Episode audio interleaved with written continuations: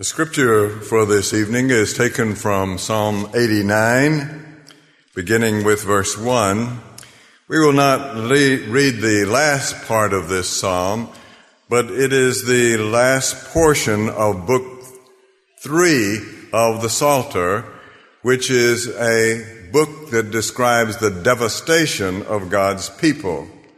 And at the end of this book, the people of God have been so devastated that there is no land. They have been carried away into captivity.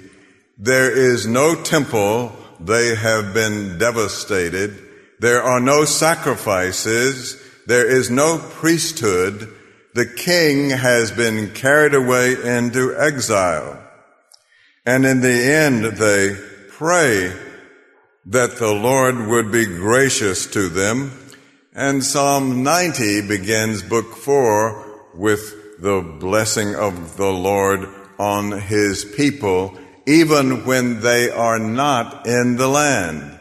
Lord, you have been our dwelling place through all generations. But in the first part of Psalm 89, we have an expression of the confidence of the people of God and their king of his faithfulness to his covenant, even in the context of seeing the devastations of the land, of the temple, of the priesthood, of the sacrifices of their king. It calls us to a great amount of faithfulness and trust in God's faithfulness to his covenant promise. Let us hear then this portion of Psalm 89. I will sing of the Lord's great love forever. With my mouth I will make your faithfulness known through all generations. I will declare that your love stands firm forever, that you established your faithfulness in heaven itself. You said, I have made a covenant with my chosen one. I have cho- sworn to David my servant, I will establish your line forever and make your throne firm through all generations. The heavens praise your wonders, O Lord, your faithfulness too in the assembly of the holy ones. For who in the skies above can compare with the Lord? Who is like the Lord among the heavenly beings? In the council of the holy ones, God is greatly feared. He is more awesome than all who surround him. O covenant Lord God Almighty, who is like you? You are mighty, O covenant Lord, and your faithfulness surrounds you. You rule over the surging sea when its waves mount up. You still them you crushed Rahab like one of the slain. With your strong arm you scattered your enemies. The heavens are yours, and yours are also the earth. You founded the world and all that is in it. You created the north and the south. Tabor and Hermon sing for joy at your name. Your arm is endued with power. Your hand is strong, your right hand exalted. Righteousness and justice are the foundation of your throne. Love and faithfulness go before you. Blessed are those who have learned to acclaim you, who walk in the light of your presence, O Lord. They rejoice in your name all day long. They exult in your righteousness. For you are their glory and strength. And by your favor you exalt our horn. Indeed, our shield belongs to the Lord, our King to the Holy One of Israel. Once you spoke in a vision. To your faithful people you said, I have bestowed strength on a warrior. I have exalted a young man from among the people. I have found David, my servant. With my sacred oil I have anointed him. My hand will sustain him. Surely my arm will strengthen him. No enemy will subject him to tribute. No wicked man will oppress him. I will crush his foes before him and strike down his adversaries. My faithful love will be with him, and through my name his horn will be exalted. I will set his hand over the sea, his right hand over the rivers. He will call out to me, You are my Father, my God, the rock, my Savior. I will also appoint him my firstborn, the most exalted of the kings of the earth. I will maintain my love to him forever and my covenant with him will never fail. I will establish his line forever, his throne as long as the heavens endure. May God bless to our hearts this reading of his holy, inspired, infallible, and inerrant word. Let us pray. Lord our God, we thank you that though many hours, years, centuries have seen the tumult of the wars between God and Satan, Christ and the evil one, yet we are confident that every battle is ultimately won by you in one way or another, that you have never forsaken your people, and that you will bring them to that great and glorious climax of the end.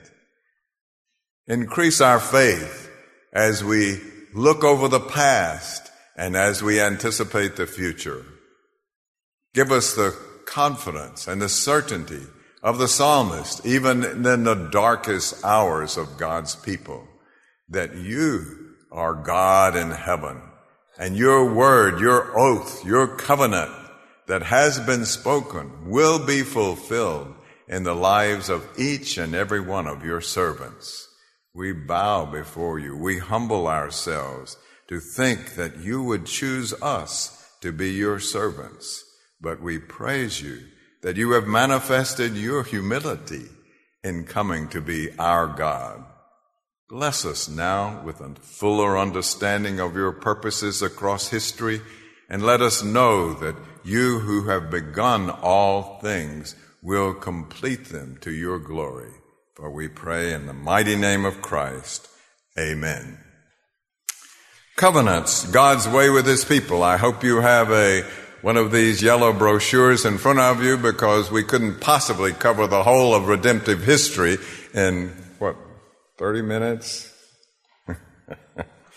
or 2 hours or this is actually a 40 hour course that I'm giving you in about maybe 30 minutes, something like that. We've looked at the problems on page two. We've seen why study covenants.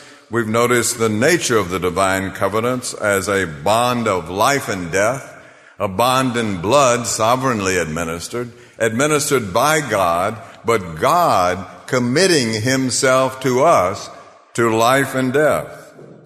By a question during the question and answer period, we dealt with the relation of last will and testament to covenant, and then we noted that a covenant is sovereignly administered. Now we looked at our lazy V's, and we, these lazy V's are to indicate the idea of the progression of redemptive history, of a movement across history. And with the covenant of Adam and Eve in, begin, in the very beginning, it was just two people at that little point to the left of that covenant of creation. And it moved then in anticipation across history to the thousands and millions of people have lived since then. You might want to note down Acts chapter 17, verses 26 and 27, in which Paul the apostle says, that from one man God made every nation of the world. That's referring to the covenant of creation. Then we saw the covenant of redemption just in the diagram, and you see that there are dotted lines there, and that those dotted lines symbolize that there were shadows. The old covenant shadows. This was not the ultimate of God's purposes, but only a shadowy anticipation. And if you have a rapid pen, you might write Adam, the covenant of commencement. That's when everything began. Noah, the covenant of preservation, where God committed himself to hold the world together until he completed his redeeming purposes.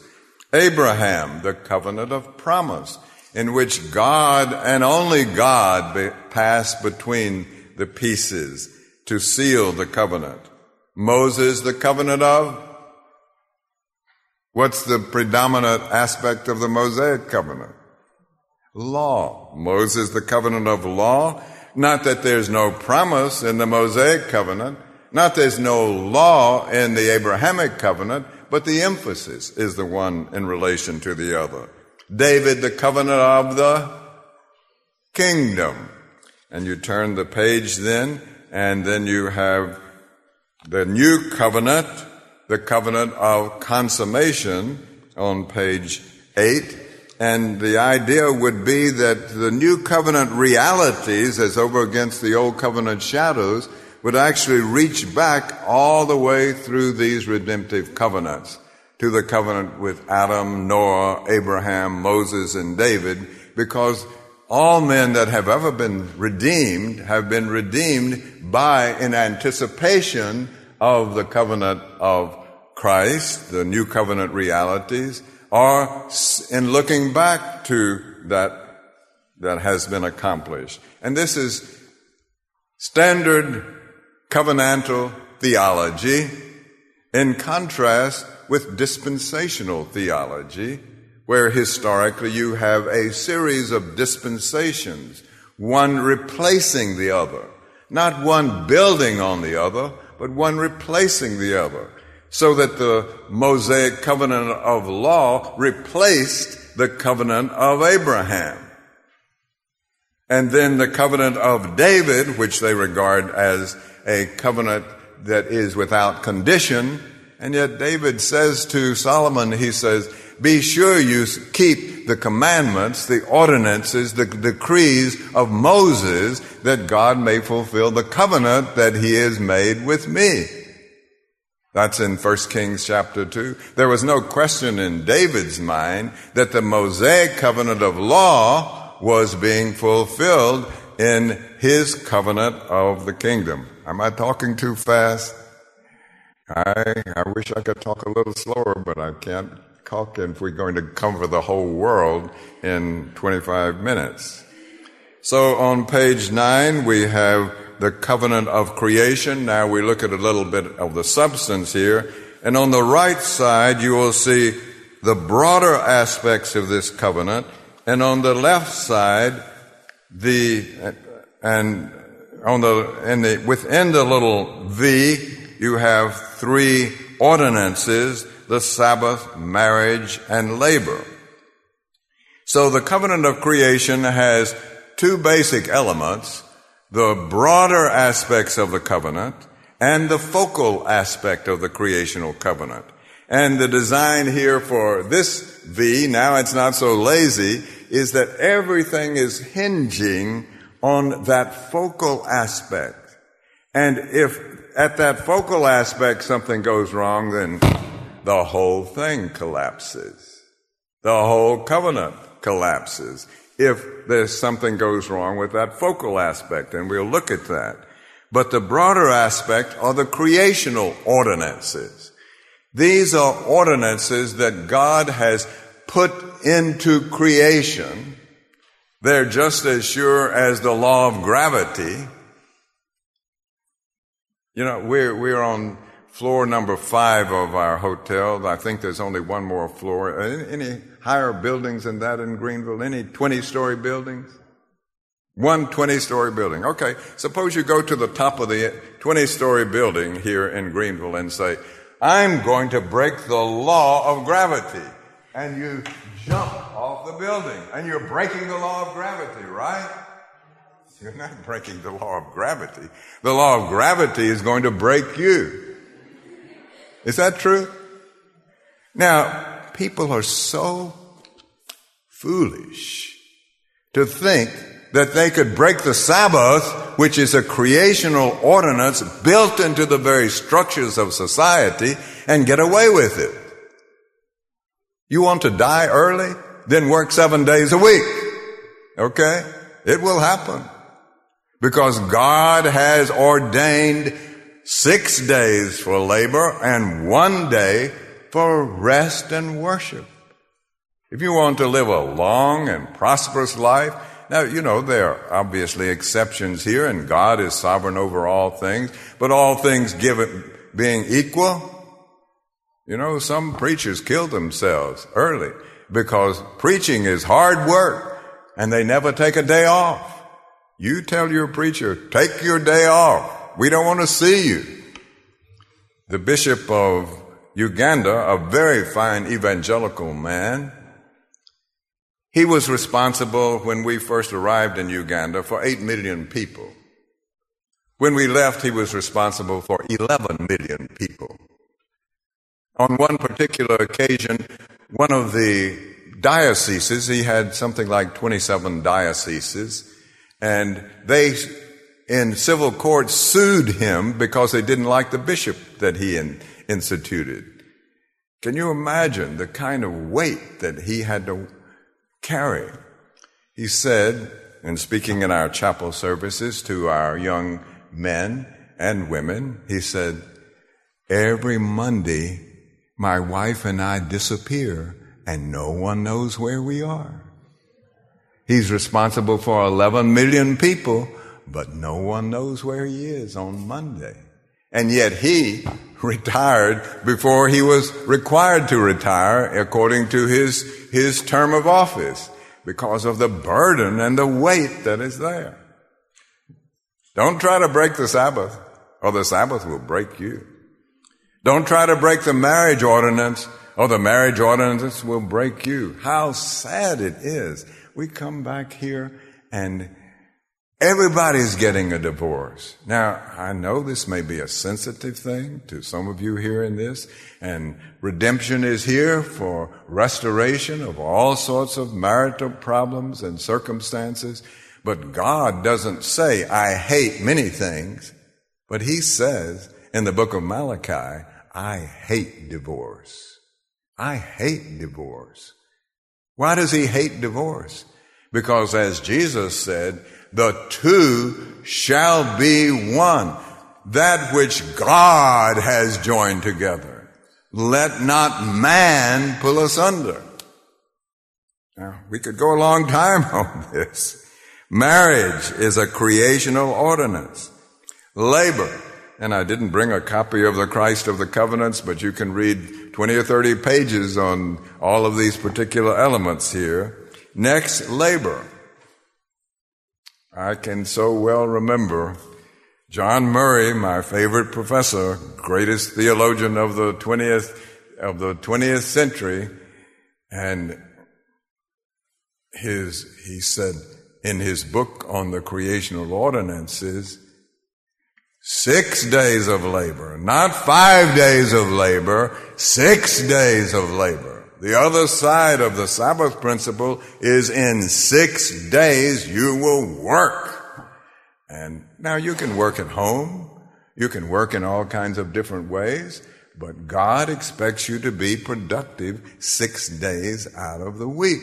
That's a part of the creational ordinance.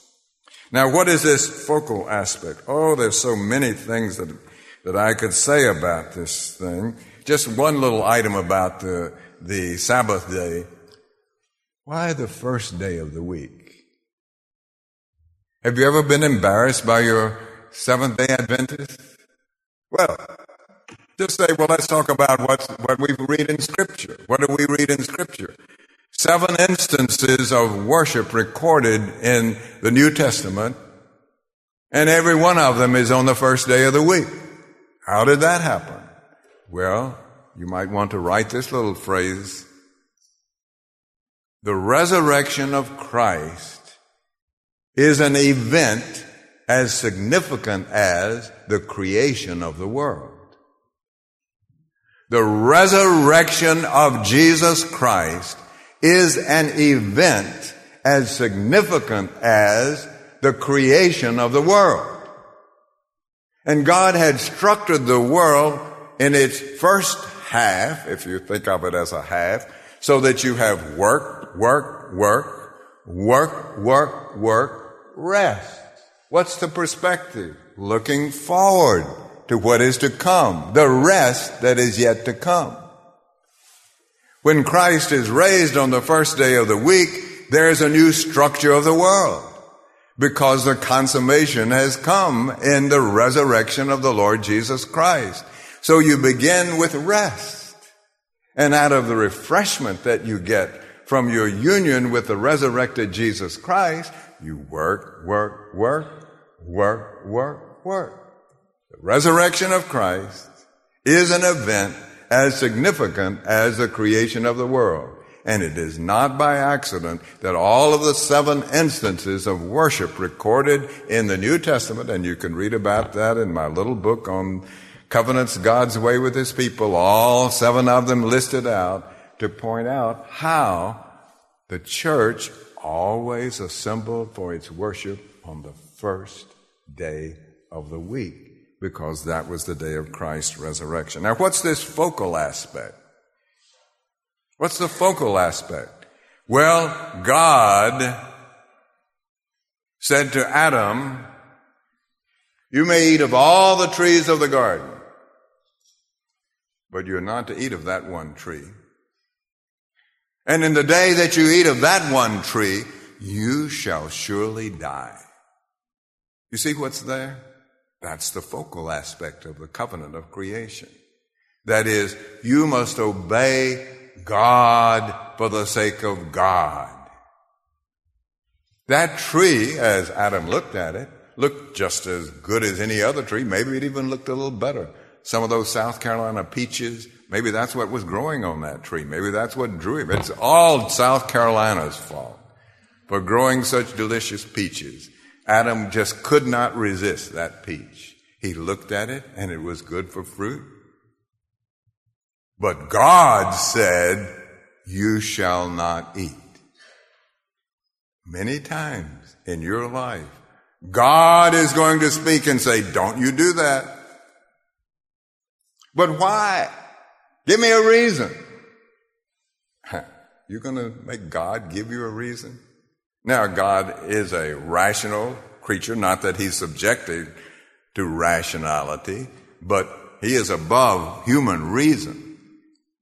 And he has his reasons, but in this case, he said, This is the law. You are not to eat. And Adam broke the covenant, and so he died.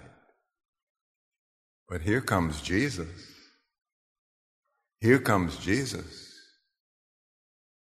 And he lives as a pauper. And he's thirsty on the cross. And he cried out, if it be possible, Father, this was not an easy thing. If it be possible, let this cup pass from me. But he was obedient unto death. Where Adam failed, Jesus Christ succeeded.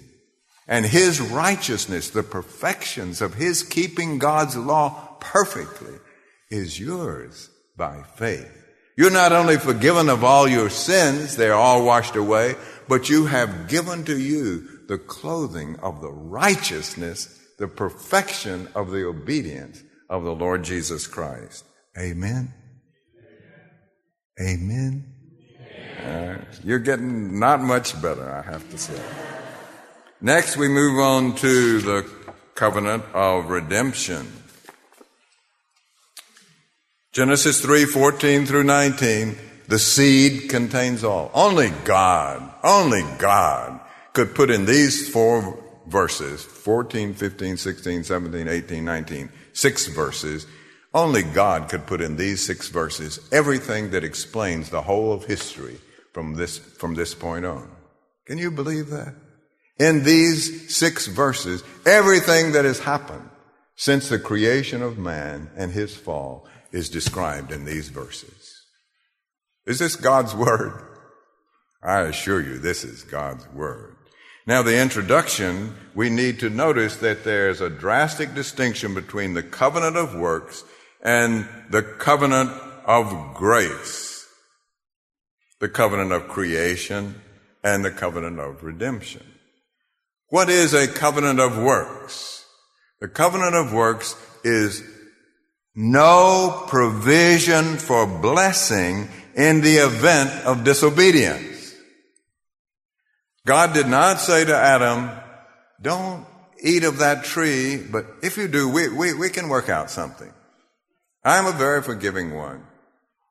No, no, no, no, no. That's not a covenant of works. A covenant of works provides, demands absolute, total, complete obedience. There is no provision for blessing in the event of disobedience. The covenant of grace, blessing despite demerit. In a covenant of grace, God assumes you are already fallen. You are a sinner. And in the context of being a sinner, God enters into a covenant with you. What a gracious God this is.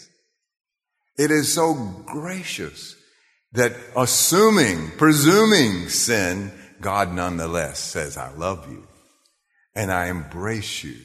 And my word for you is Emmanuel. With me is, with us is God. That's the covenant of redemption. Now there's a theology that's being promoted even in reform circles called republication of the covenant of works. It is supposed that in the Mosaic covenant, there is a republication of the original covenant that God made with Adam. So that means there is no provision for blessing in the event of disobedience in the covenant that God made with Moses. Is that what we find? Hmm? What's the meaning of all those sacrifices? What's the meaning of that snake lifted up on a serpent? And if you just look at that snake, God's judgment on you will be removed. And Jesus said, as referring to the Mosaic covenant, as Moses lifted up the serpent in the wilderness, so the Son of Man must be lifted up, that whosoever believes in him should not perish, but have everlasting life. There's no republication of the covenant of works in the Mosaic covenant. That would be a total contradiction of the grace that is found in the Mosaic covenant. It's also said that there's no grace in the covenant with Noah. We'll look at that in just a minute. It's full of grace. The covenant with Noah is full of grace. From the time of the fall of Adam until Jesus returns, we are under the covenant of grace.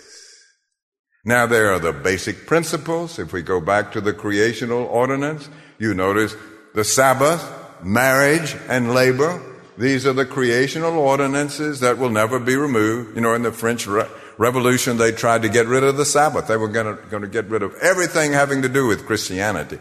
As we are experiencing today in the USA, I am astounded coming back after 27 years in Africa to see what has happened to this country. It is unbelievable. Deliberate desire to get rid of everything, any stained glass I don't know how long this is going to last. What perversion and twisting is going on here?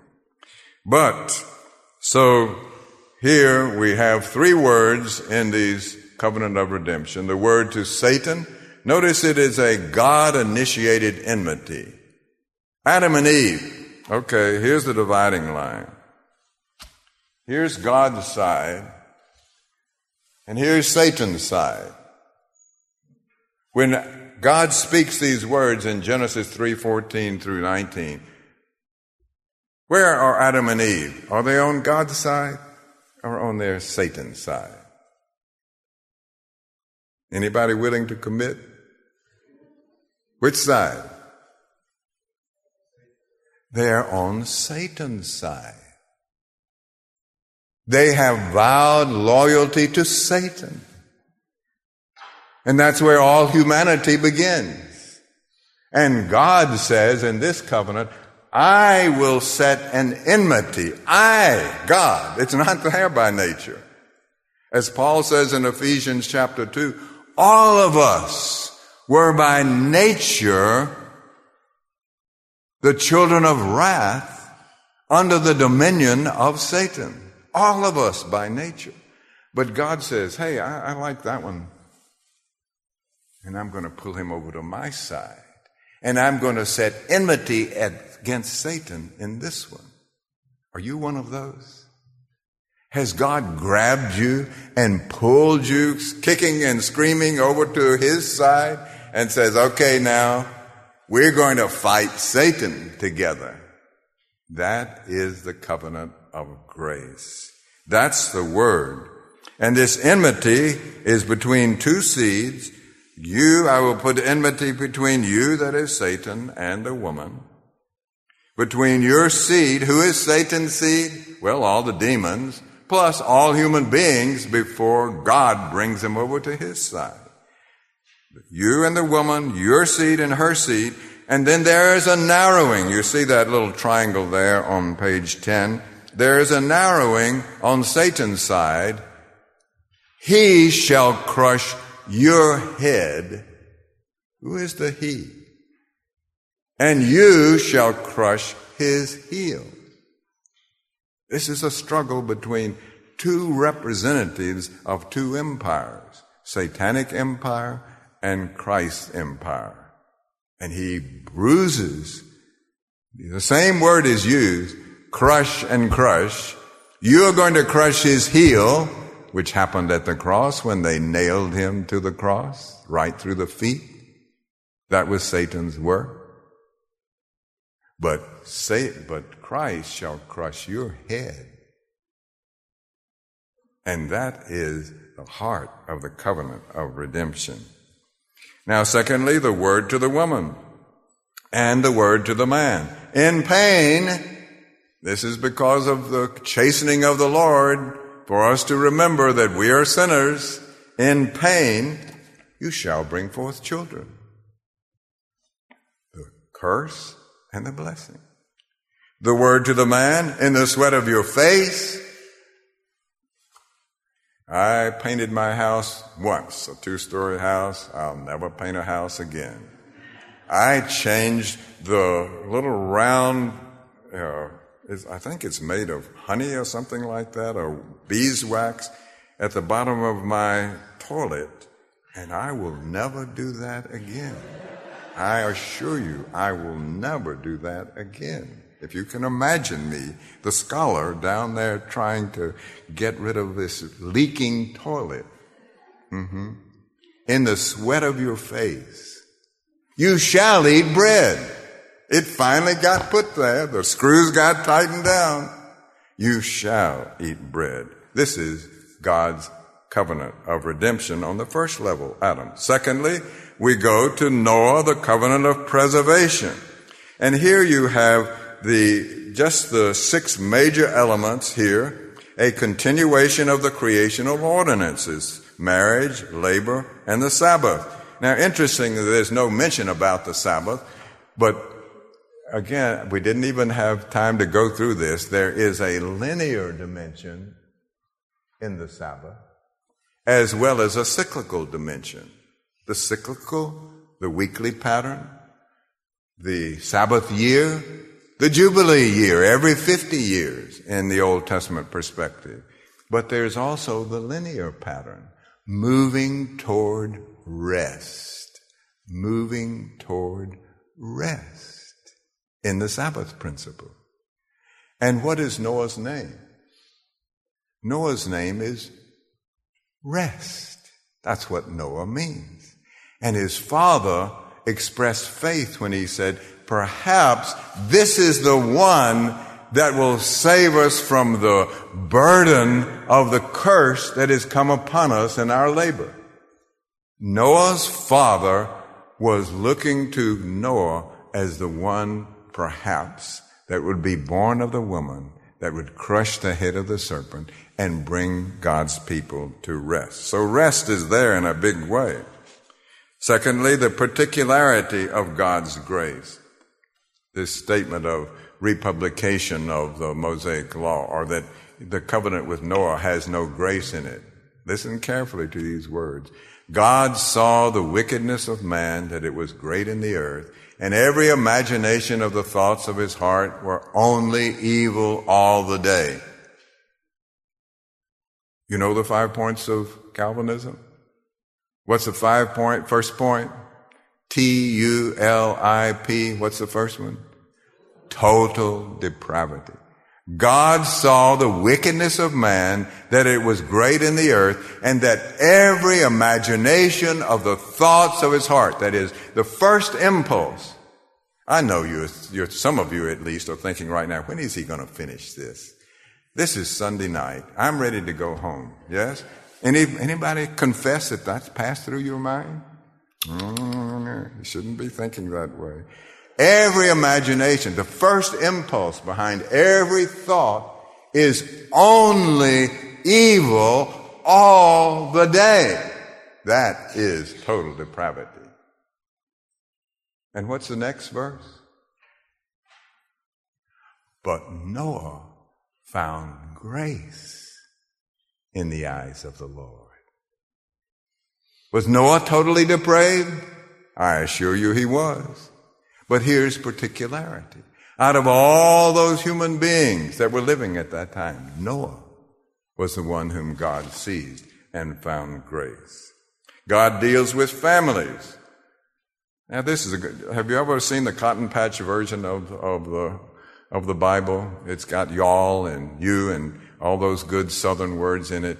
Now, Genesis 7 1 says, Get into the ark, you and your wife and your sons and your sons' wives with you, for I have found you righteous in my eyes. Now, Southerners tell me, should that be read y'all righteous or you righteous?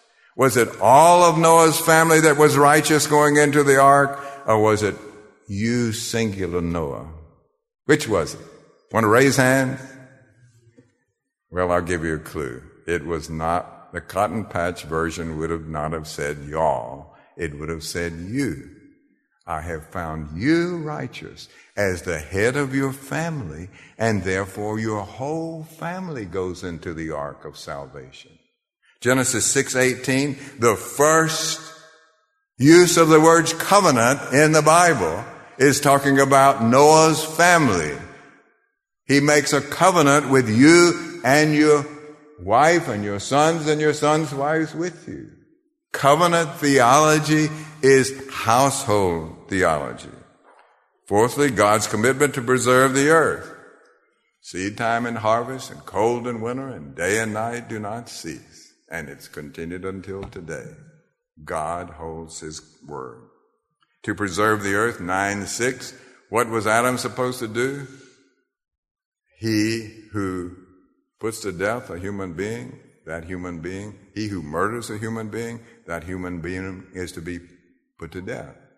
Capital punishment instituted by God as a way to restrain evil for the sake of preserving the earth. Capital punishment. As Paul says in Romans chapter 13, the state does not bear the sword in vain. It doesn't say the rod in vain, it says the sword. And you don't spank with a sword.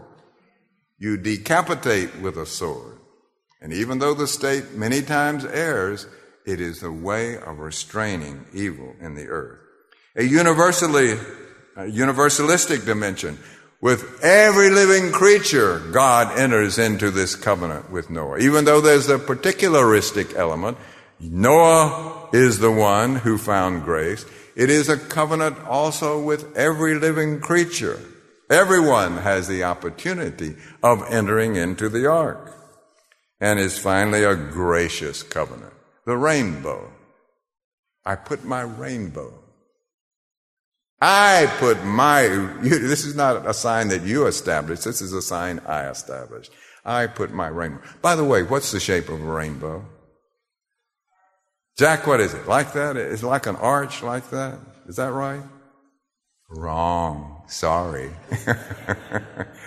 99% of the people out here would be wrong also. Do you know the shape of a rainbow? It's a circle. I've been in an airplane and I've seen one. It's a complete circle. The only reason it looks like an arch is because the, the the edge of the earth cuts it off. That's as much as you can see. But maybe one day, Jack, you'll have the privilege of being up in an airplane and you can see what a rainbow really looks like. It's like this total circle. And isn't that a beautiful picture of God's grace? That colorful circle. And the book of Revelation says in chapter 4 there is a rainbow arching the throne. God's covenant with Noah continues. Now, next, the covenant with Abraham, and thankfully we've already dealt with that, so you can listen to the to the tape if you want any more information on the covenant with Abraham. The covenant of Moses. Various views about the law are given. Liberalism, the JEDP hypothesis, we won't spend any time with that because it's not worth it. But these book, these passages in Leviticus basically say God predicted, God predicted, and the, you see those who believe in JEDP, they believe in evolution as to explain Christianity. So you can't possibly have naturalistic evolution. So you can't possibly have redemptive prediction of the future. But here in Exodus, in Leviticus 26, the exile of Israel and their return from exile is predicted seven or eight hundred years before it occurred. It's there. Secondly, antinomianism. What is antinomianism? Nomos is law, anti is against. Antinomianism says, I'm against the law. Well, See Ephesians 6, 1 through 3 for Christians. Children, obey your parents, for this is the first commandment with promise. Legalism, but see Galatians 2, 15 and 16, knowing this first, that no man has ever established righteousness by the keeping of the law. It is only by faith. Dispensationalism, two plans, two purposes, two people the people of Israel that are to go into the millennium in the future, and the rest of us in the church that are some, somehow going to make it to eternity. No. There's one plan, one purpose, one people. Paul in Ephesians says the great mystery, even though it was predicted and we read about it in scripture today, the great mystery is that even people today do not understand. Can you possibly communicate this to your dispensational friends, to your premillennial friends, to let them understand that, as Paul says in Ephesians chapter 3, that there is an equality of the Gentile believers with the Jewish believers. They are fellow heirs, fellow possessors fellow receivers of the blessings of the covenant. That's the mystery that the Old Testament did not understand. The Gentiles were to come in, but that they were equal with the Jews. That's what came as a revelation in the New Testament. Seventh day Adventism, see Mark chapter 7. This, he said, said, Paul, or Jesus says, there's nothing coming into a man that entering into him can defile him. The things that come out of him, those are the things that defile him. And, the, and Mark, the author of the gospel, says, This he said, making all foods clean. One little statement of Jesus. All that teaching revelation of the Old Testament is passed away. It's passe now. This he said, so I am so happy because I have had crab and shrimp since I have been here and I have enjoyed it. That shrimp and grits was just, mmm, so good. But I couldn't do it if it were according to the Old Testament. Now, what about the covenantal perspective, the law in every age, a progressive unfolding, the abiding character of the Ten Commandments, the teaching role of the civil and ceremonial laws, and a distinction between the place of the law and our justification, our sanctification, and our glorification. You'll have to work all that out yourself. Now, I brought two small books here with me. One was a gift to give, given to me about 55 or 65 years ago by First Presbyterian Church in Jackson, Mississippi, June the 9th, 1955, when I graduated from Central High School. And I would recommend that for every high school graduate, you give a copy of the Westminster Confession of Faith with its larger and shorter catechisms. And that has been with me, and I have used this. You can see I've had to tape it up a little bit. I have used this continuous since 1955. And I was going to read to you just one exposition of one aspect of one of the Ten Commandments in the larger, larger catechism. I recommend that you get the larger catechism and read the exposition of the Ten Commandments. And as you read, you'll get lower and you get lower, you get lower, and you get lower, and you get lower. On your knees before God, confessing all the sins that you've committed. There's no greater way to get to humility than by reading the larger catechism's exposition of the Ten Commandments. And the next thing I'm going to say, you know, recommend this little book, A Way to Pray by Matthew Henry. This is the second book next to the Bible that I have used almost every day of my life. The original copy belonged to my mother. It was in the Old English and with some help of some students from African Bible University who typed the manuscript in the Old English, I was able to edit it and put it into modern English. And a new edition I just heard is now being reprinted by Banner of Truth and should be out in just a couple of weeks. And I plead with you to get a copy of Matthew Henry's A Way to Pray. It will change your life. It will broaden your prayer horizons beyond what you can, can imagine. Rather than saying in the same old prayer rut all the time. Get, this is the 11th commandment. Get Matthew Henry's A Way to Pray. Now, what have we got left here? We're almost finished here. We've got Moses, then we've got David, the covenant of the kingdom, this is the climax of the covenants in the Old Testament. We read about it in Psalm 89. You can read about it in 2 Samuel chapter 7, where God takes an oath to David that there will never fail to be a descendant of David on the throne. And David established his throne in Jerusalem on Mount Zion and God said there will always be Mount Zion. Anybody see a problem with that? David's throne came to an end for 2,000 years. Even before that, 70 years before that, or 400 years before that, there was no king on David's throne. You, you read the end of Psalm 89, and that was the end of kingship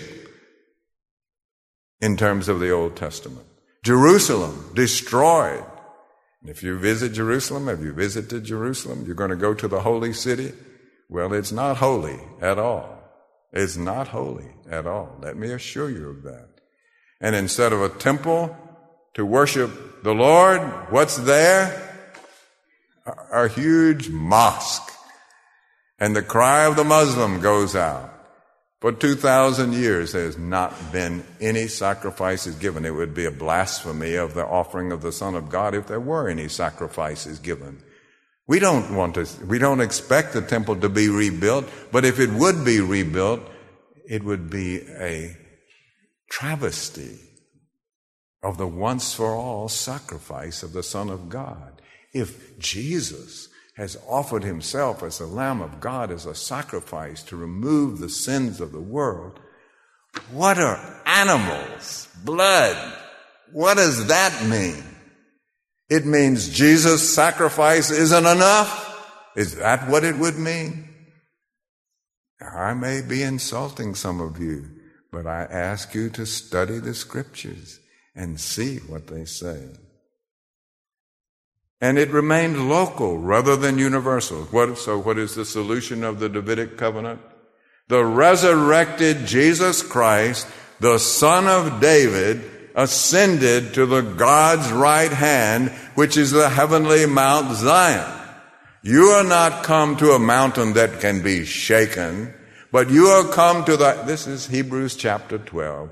You are come to the heavenly Mount Zion, where Jesus is seated at the right hand of God and where the political goings on, the debates goings on in America are not going to touch his lordship. He who sits in heaven laughs. Look at them down there. They think they're going to overthrow the Messiah. Go get them, Messiah. I've turned it over to you. Listen to this, you kings of the earth. You better come soon and kiss his feet. Because if you don't, he will be con- you will be consumed in his wrath in a moment. Don't you mess with King Jesus. He is Lord, all the Lords, and forever will be. And finally, Christ, the covenant of consummation, Jeremiah chapter 31. This is the same time as Psalm 89, the latter part of Psalm 89. The king has been taken away into captivity. The Babylonians have come and devastated Jerusalem. All of the good, of the, of the 90%, I don't know what percent, but a major portion of the Israelites have been taken into Babylon enslaved and they have been dis- distributed among various countries and that's it. That's the end of the old covenant. And Jeremiah says, God says, I will make a new covenant. Not like the old covenant where my law was written on stone tablets. But now I, with my spirit, will write my law on their hearts. And every one of them shall know me. There'll be no need of a teacher. There'll be no need of, sorry about this, my good brother. They'll not need you for long. Okay? There'll be no need of preachers because they will all know me from the least to the greatest. What a wonderful covenant. And every time you come to the Lord's Supper and you remember, you remember, this is my blood of the covenant, which is poured out for you for remission of sins. Do this until the Lord come. Even so, come, Lord Jesus. All those covenants made with Adam, with Noah, with Abraham, with Moses, with David are fulfilled in Jesus Christ. Check out the scriptures. Let us pray. Lord God, maker of heaven and earth, Redeemer of a great multitude from every tribe and nation and people, we give you great glory and honor. We bow before you. We cry out to you, forgive us for not thinking more of the wonders of your redemptive purposes. Save your people, we pray thee, in the midst of the calamities that we face the chaos among the nations, give us trust to believe that he who is in us is greater than he who is in the world. For we pray in the mighty name of Jesus. Amen.